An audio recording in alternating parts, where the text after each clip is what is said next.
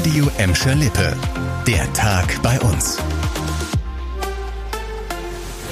Mit dir Kübner, hallo zusammen.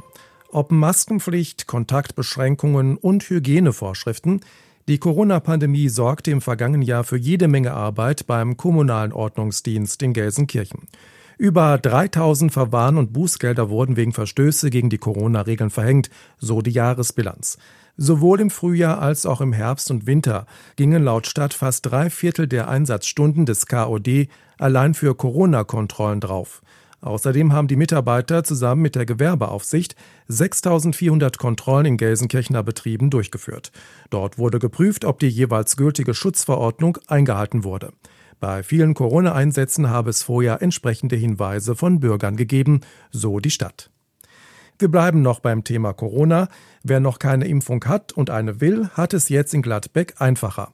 Eine gemeinsame Online-Plattform bündelt alle Impfangebote in der Stadt. Dort gibt es eine Übersicht, welche Arztpraxen neben der Impfstelle des Deutschen Roten Kreuzes an der Bottropper Straße Impfungen gegen das Virus anbieten.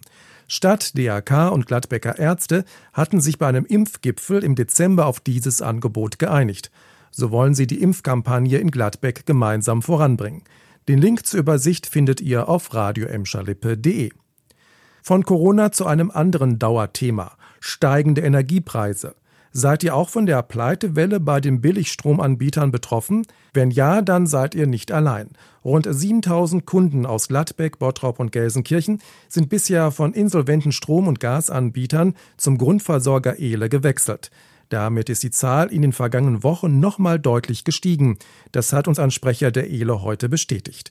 Ende letzten Jahres war unter anderem der Billiganbieter Stromio wegen der steigenden Energiepreise pleite gegangen. Für die betroffenen Kunden könnte es jetzt teurer werden.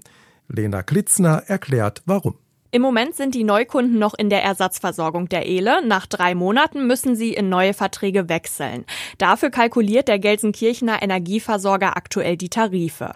Es sei aber schon jetzt damit zu rechnen, dass die Preise steigen, hat uns der Sprecher gesagt. Anfang Februar könnten die genauen Tarife feststehen. Die Gelsenkirchener Verbraucherzentrale rät betroffenen Kunden, vorerst bei der Ehle zu bleiben. Einen neuen Anbieter zu finden sei im Moment mehr als schwierig. Viele Versorger würden wegen der unklaren Lage bei den Energiepreisen keine Neukunden mehr aufnehmen. Außerdem sei die Ele im Gegensatz zu anderen Anbietern noch deutlich günstiger. Sprengstoffattacke auf das Fördnerhaus an Schacht 10 in Kirchhellen. Das war vor anderthalb Wochen. Die Ermittlungen der Polizei laufen seitdem auf Hochtouren. Heute haben wir nach dem Stand der Dinge gefragt. Ein Sprecher der Polizei sagte uns, dass es aktuell keine neuen Erkenntnisse gebe. Unklar sei auch noch, womit das Gebäude gesprengt wurde. Bei den Ermittlungen waren Sprengstoffexperten des Landeskriminalamtes eingeschaltet worden. In der Nacht zum Montag vergangener Woche hatten Zeugen vom Zechengelände am Alten Postweg einen lauten Knall gehört. Der Betreiber RAG hatte dann festgestellt, dass das Pförtnerhaus gesprengt und schwer beschädigt worden war. Der Schaden wird auf 15.000 Euro geschätzt. Das war der Tag bei uns im Radio und als Podcast.